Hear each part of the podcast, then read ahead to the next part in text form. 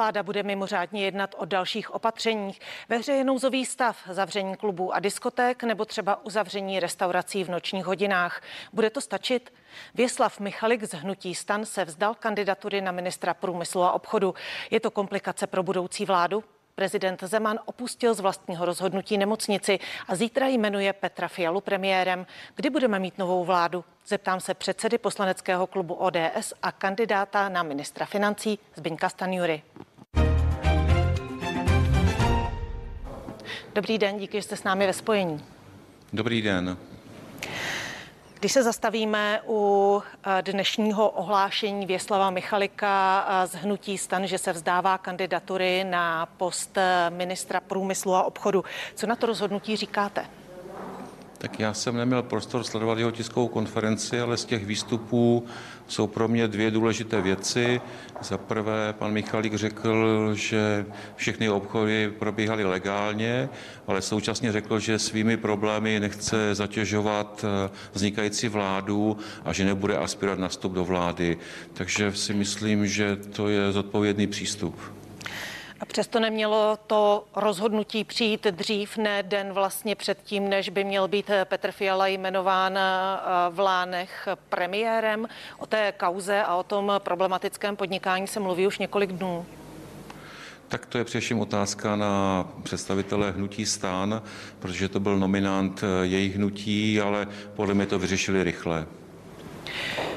Dokdy by hnutí stan mělo podle vás eh, oznámit eh, nové jméno, jméno nového kandidáta na ten uvolněný post? Tak já předpokládám, že v co nejbližší době začne komunikace mezi mým předsedou Petrem Fialou a předsedou hnutí stan Vítem Rakušanem.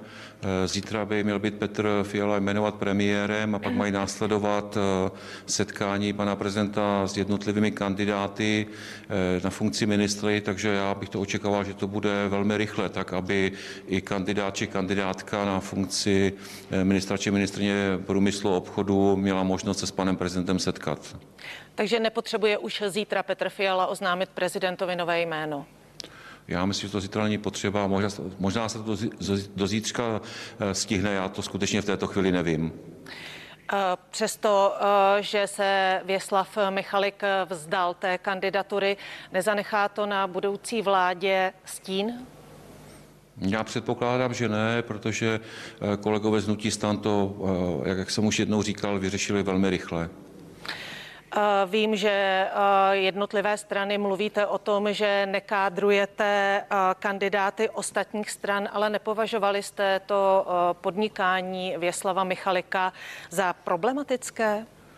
Tak já, já osobně jsem měl informace jenom z, z veřejných zdrojů v těch uh, posledních dnech a už bych se jenom opakoval. Vyřešili to poměrně rychle, ale máme i v koleční smlouvě, že za nominaci jednotlivých členů vlády mají hlavní zodpovědnost uh, ty strany, které kandidují tyto lidi a pak samozřejmě, uh, pokud takový návrh, s takovým návrhem se stotožní budoucí premiér, pak tu zodpovědnost přebírá i Petr Fiala. Takže vy jste o tom podnikání Věslava Michalika neměl žádné informace? Ne, neměl. Co se týče uh, jmenování uh, Petra Fialy, zítřejšího jmenování vládnech premiérem, už máte nějaké podrobnosti o tom ceremoniálu? Jak to bude probíhat? Ne, já ne. Já, já skutečně žádné informace nemám. A ještě nejsou ani naplánované schůzky uh, prezidenta s jednotlivými ministry. Jak dlouho vlastně to bude trvat? Tak to bude záležet na tom, kolik těch schůzek bude schopen pan prezident absolvovat denně nebo týdně. Eh, tak já předpokládám, kdybych to měl odhadnout, že by to mohlo trvat tak dva týdny. Ale to je jenom můj odhad. Myslíte si, že, je to, eh, že to není příliš dlouhá doba v situaci, v jaké Česko teď je? Narážím především na epidemickou situaci. Tak já si myslím, že to mohlo jít všechno rychleji, ale musíme respektovat zdravotní stav pana prezidenta. Takže pokud, pokud by byl pan prezident normálně zdravý od okamžiku vyhlášení voleb, tak už bych to dneska považoval, že dochází pozdě k tomu jmenování premiéra, ale takhle to respektujeme, eh, protože s ohledem na zdravotní stav to zřejmě nešlo urychlit. Hrozí, že prezident odmítne jmenovat jednoho z kandidátů, ke kterému vyjádřil své výhrady. Trvá stále vaše stanovisko, že prezidentovi neustoupíte? Tak eh, Pan budoucí premiér Petr Fiala řekl, že, zatí, že ten svůj návrh hodlat nemění a že bude s panem prezidentem vyjednávat, argumentovat a že doufá, že ho přesvědčí. Takže já vždycky považuji za lepší dohodu než nějaký střed ústavních institucí. A předpokládáte, že by prezident ustoupil po tom, co vlastně řekl, že přes tohoto kandidáta nejede vlak? Já myslím, že ta jednání teprve Petra Fialu a ostatní členy vlády čekají, tak myslím, že v této, v této chvíli mám dávat nějaké silné věty a silná vyjádření. Já věřím, že ta jednání proběhnou a že budou úspěšná. Má prezident výhrady ke kandidátovi Pirátské strany Janu Lipavskému? To já skutečně nevím. A s tím to, co bylo oznámeno na tiskové konferenci po setkání Petra Fiala s Milošem Zemanem, že se oba dva dohodli, že to jméno veřejně nezdělí a Petr Fiala nám ho taky nezdělil podle dohody, kterou učinil s Milošem Zemanem. Máte připravený nějaký postup, eh, který byste zvolili v případě, že by prezident eh, trval na tom, že nejmenuje toho kandidáta, kterého považuje za problematického nebo ke kterému má výhrady? Tak jak jsem říkal, věřím, že se dohodneme. Pokud se nedohodneme, tak eh, nastoupí adekvátní kroky, adekvátní řešení, ale v této chvíli to zase není dobrý vstup do jednání, že už budu dopředu říkat, že když nedosáhnu svého, udělám tohle, tohle, tohle. Tak fakt věřím, že se nám to povede a že ta jednání bude úspěšnou a že vláda bude jmenována podle návrhu Petra Fialy. Nicméně podle místopředsedy sněmovny Jana Bartoška z KDU ČSL by se měla v takovém případě vláda obrátit na ústavní soud s, kompen, ten, s kompetenční žalobou. Eh, je kompetenční žaloba tedy ve hře? Tak je to jeden z ústavních kroků. Ústava to předpokládá, ale myslím si, že i pro veřejnost v obzvlášť tak těžké době, jakou teď prožíváme, je lepší dohoda než nějaký soudní spor ústavních institucí, eh, tak abychom tu nejistotu a dobu předávání moci prodlužovali. Protože podle toho, jak to dneska vypadá, odcházející vláda chce odejít, nastupující vláda je od 16. listopadu připravená převzít plnou zodpovědnost, tak teď už jde jenom, aby to proběhlo relativně rychle. Jak dlouho by taková kompetenční žaloba mohla trvat? Já myslím, že nikdo nemá zkušenost v České republice. To znamená, četl jsem odhady ústavních právníků, kteří to odhadovali někteří na čtyři týdny, někteří na šest, někteří na osm týdnů, ale protože nemáme s tím pořádnou zkušenost, tak to jsou skutečně jen odhady ústavních právníků, ne moje. A dávali byste případně přednost kompetenční žalobě před ustoupením, vaším ustoupením od toho sporného kandidáta? Já myslím, že to je předčasná otázka. Zopakuju už po třetí, věřím, že se dohodneme. To je určitě nejlepší cesta pro všechny. Nemo, pardon, Ústřední vojenská nemocnice dnes oznámila, že prezident republiky tedy opustil nemocnici na vlastní žádost, že nemocnice to respektuje, nicméně eh, doporučovala setrvání prezidenta ve eh, specializovaném zařízení. O prezidenta bude pečovat na zámku v Lánech soukromá pečovatelská společnost. Budeme mít podle vás relevantní a včasné informace o případné změně prezidentova stavu ve chvíli, kdy o něj pečuje soukromá pečovatelská služba? Tak já myslím, že pana prezidenta se budou kromě této pečovatelské služby taky starat lékaři, takže já předpokládám, že ano, že budeme mít včas ty informace. Mým dnešním hostem je předseda poslaneckého klubu ODS a kandidát na budoucího ministra financí Zbyněk Stanjura.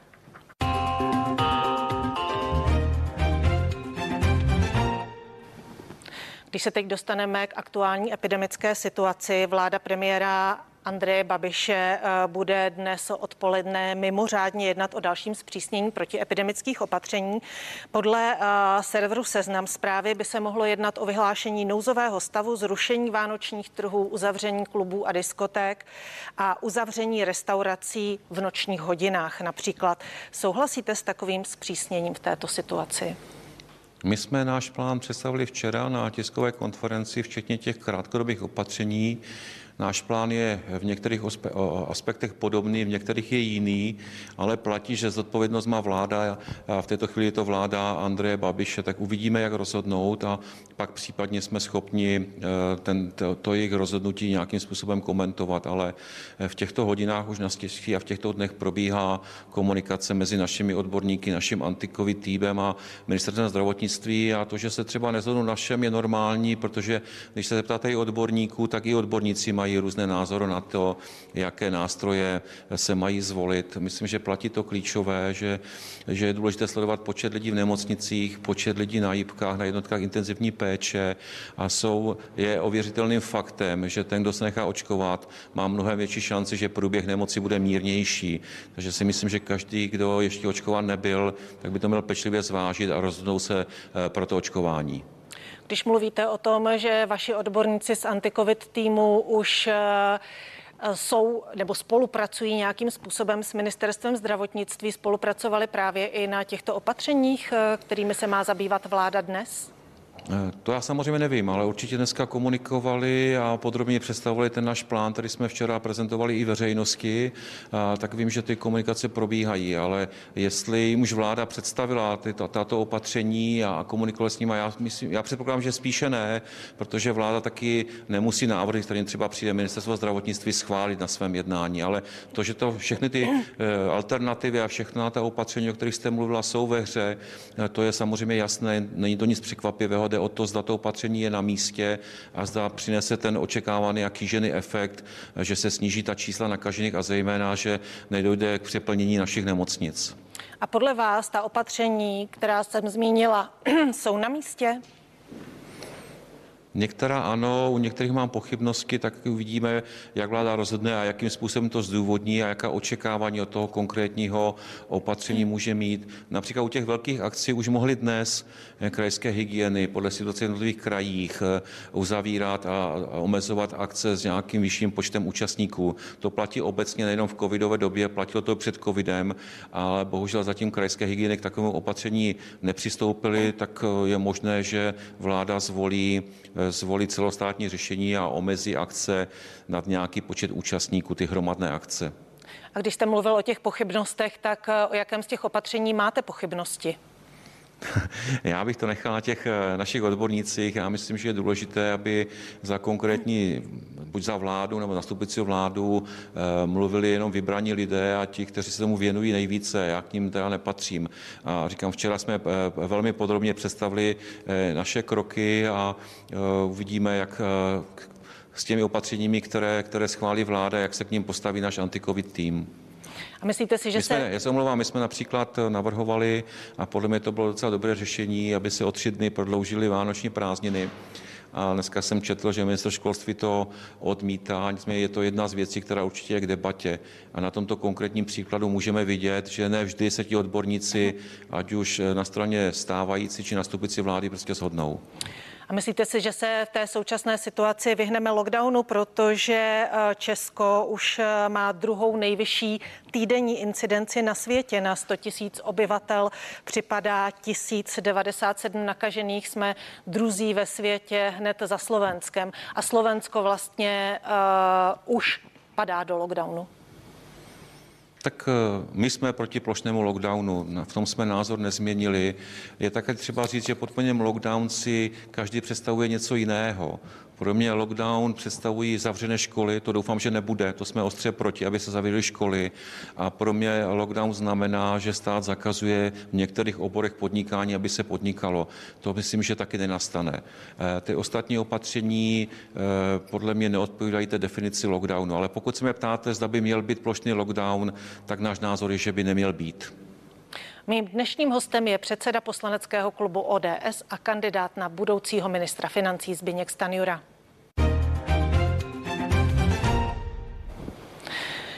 Když se dostaneme teď ke kompenzacím, protože v pondělí vláda eh, naposledy eh, zpřísnila opatření, eh, právě neočkovaní a lidé, kteří v posledním půlroce neprodělali covid, tak nemají přístup do restaurací a nemají přístup k některým službám. Schválila pro ně také kompenzace pro podnikatele a živnostníky. Jak vy se díváte na ty kompenzace schválené a pokud až budete ministrem financí, zachoval byste je? Vždycky záleží na termínu, kdy k těm eh, kompenzacím přistoupíte a, kdy ne. My budeme pravděpodobně příští týden projednávat ten zákon o kompenzačním bonusu a pravděpodobně ve stavu legislativní nouze. Já jsem ten materiál už stihl nastudovat a je tam jedna věc, proti které jsme protestovali, když jsme byli v menšině a teď, když máme většinu, tak doufám, že ji prosadíme. Vláda opět, bohužel opět chybně navrhuje zákaz souběhu kompenzačního eh, bonusu pro naše živnostníky, že pokud budou čerpat tento bonus, by nemohli čerpat i ostatní antikovidové programy, jako je COVID-21 a COVID nepokryté náklady. To znamená, pokud bychom tak nechali, tak ten podnikatel se musí rozhodnout, zda bude eh, používat kompenzaci pro svou osobu, že taky musí živit svou rodinu, anebo pro svou firmu. A my si myslíme, že ten souběh být nemá a určitě navrhneme, až budeme ten zákon projednávat, aby ten souběh byl možný, aby mohl čerpat i kompenzační bonus pro sebe, což má vlastně charakter sociální dávky, a aby současně mohl, pokud splní podmínky, které předepíše stát, aby mohl čerpat eh, kompenzace eh, pro svou firmu. Takže... To je největší změna, kterou budeme navrhovat, až ten zákon, jak říkám, pravděpodobně příští týden budeme v poslanecké sněmovně projednávat, což ale znamená, že to je vlastně větší kompenzace, než navrhuje, navrhuje vláda. Včera váš antikovid tým představil uh jedno z řešení, že se budou opět eh, uznávat eh, jako průkaz bezinfekčnosti PCR testy. Pokud tedy lidé si budou moci nechat udělat eh, PCR test pro vstup do restaurací nebo pro přístup ke službám, necháte zachované kompenzace? To je předčasná otázka. V této chvíli budeme schovat ty kompenzace do konce roku. Eh, to určitě podpoříme, až ten zákon budeme projednávat a uvidíme, jaká bude situace v lednu, ale v okamžiku, kdy by případně byl vstup do těchto restaurací, případně ke službám v režimu, že jsem buď očkovaný, nebo že jsem prodělal nemoc, nebo že mám nejdéle tři dny starý PCR test, případně, že mám určitou hladinu protilátek, pak, pak si myslím, že stát v tomto případě žádným způsobem neomezuje podnikání a pak není žádný důvod, eh, žádný důvod ke kompenzacím. Ale záleží na tom, co stát, jak stát omezí to podnikání a když ho omezí, stíží nebo zakáže, pak logicky musí kompenzovat eh, podnikatelům jejich ztráty. S těmito kompenzacemi vlastně nepočítá eh, rozpočet pro příští rok, jak uvedla eh, ministrině financí v demisi Alena Šilerová. Co to tedy bude znamenat pro rozpočet? No platí to obecně, co jsme říkali, ten návrh rozpočtu je velmi špatný, to je jeden z řady příkladů, proč ten rozpočet není dobře připraven, eh, takže my očekáváme rozpočtové provizorium a připravíme nový návrh rozpočtu a myslím si, že tam bude určitě položka, která se bude obecně, eh, která se bude obecně jmenovat eh, pomoc podnikatelům v rámci kompenzací a budeme debatovat o tom, jak velkou částku tam alokujeme. Takže i v rámci toho rozpočtového eh, provizoria eh, slibujete, že o případné kompenzace podnikatelé a živnostníci nepřijdou? Já jsem mluvil o novém rozpočtu. Jak to bude v, rozpočtovém eh, provizoriu, v této chvíli není úplně jasné, není s tím žádná zkušenost v České republice. V této chvíli to zkoumají odborníci, co bude možné, co nebude. Nicméně, pokud by byl nárok na kompenzaci například za měsíc leden, tak se stejně podáváš v únoru a nějaká doba, do kdy musí stát zareagovat, tu kompenzaci vyplatit a my předpokládáme, že to rozpočtové provizorium by trvalo nejdéle tři měsíce. My se budeme snažit, aby to bylo samozřejmě co nejkratší dobu, ale protože nevíme, kdy nová vláda nastoupí, tak se těžko odhaduje, kdy bude hotov návrh rozpočtu a jak dlouhé bude projednávání rozpočtu potom v poslanecké sněmovně. Ale pokud bude nárok, tak je možné, že to bude třeba vyplaceno s měsíčním spožděním, ale určitě to nebude tak, že kvůli rozpočtového provizoria by nevznikly žádné nároky. To bych, to bych vyloučil. Vaše budoucí vláda plánuje snížit eh, schodek eh, navrženého státního rozpočtu na rok 2022 ze současných plánovaných 380 eh, miliard na 300. Stále to platí? Stále to platí, je to asi 377 miliard. Chceme udělat 80 miliard úspor, to znamená, aby, aby se výdaje snížily o těch 80 miliard, pak ten schodek je pod 300 miliardami. Nechceme opakovat ten oblíbený fígl, které používala tato vláda, že si navýší příjmy a tím pádem zvyšuje, snižuje schodek. Takže my budeme poctivě hledat těch 80 miliard úspor. S tou zhoršující se epidemickou situací ale hrozí, že ten schodek státního rozpočtu bude třeba kvů, i kvůli kompenzacím podnikatelům a živnostníkům e, narůstat. Platí tedy i v tomto případě, že se chcete dostat na těch 300 miliard, po případě uh, níž? Ano, platí. Ano, platí. Budete muset najít ale další uh, oblasti, kde šetřit. Dá se ještě najít? Ano. Ano, dá. Bez zesporu nemůžeme šetřit tím, že nevyplatíme kompenzace někomu, komu stát omezí nebo zakáže podnikání. To by nebyla úspora, to by bylo nefér jednání ze strany státu. Co se týče zvýšení platů státních zaměstnanců, které vlastně odsouhlasila současná vláda a mělo by platit od 1. ledna. Je to plošné navýšení platů státních zaměstnanců o 14 korun. Dostanou ho? Tak uvidíme. Já jsem kritizoval ten způsob eh, navýšení. Já jsem říkal, že není ani problém v té částce, jako v tom způsobu, kdy vláda původně chtěla všem zaměstnancům přidat stejně 1400 korun bez, bez ohledu na to, zda to jsou nadprůměrně dobří zaměstnanci, průměrní nebo ti ostatní. Myslím si, že to není spravedlivý způsob. Takže problém není ani v té, část, jak, v té, v té částce, jako v tom, eh, jak tu částku rozdělit a my máme mnohem větší důvěru v ty vedoucí eh, vedoucí těch organizací, ředitelé škol a podobně, že oni moc dobře ví, kdo si tu odměnu a to zvýšení platu zaslouží více a kdo méně, tak jak to funguje v každé normální firmě, v každé normální instituci. Takže budete nějakým způsobem měnit parametry je to, je to pravděpodobné ve smyslu e, změny způsobu rozdělení a dát větší pravomoc těm, kteří velmi detailně a podrobně znají pracovní výkony svých podřízených. To je podle mě správný směr a ten by měl platit obecně, nejen ve soukromé sféře, ale taky ve veřejné sféře.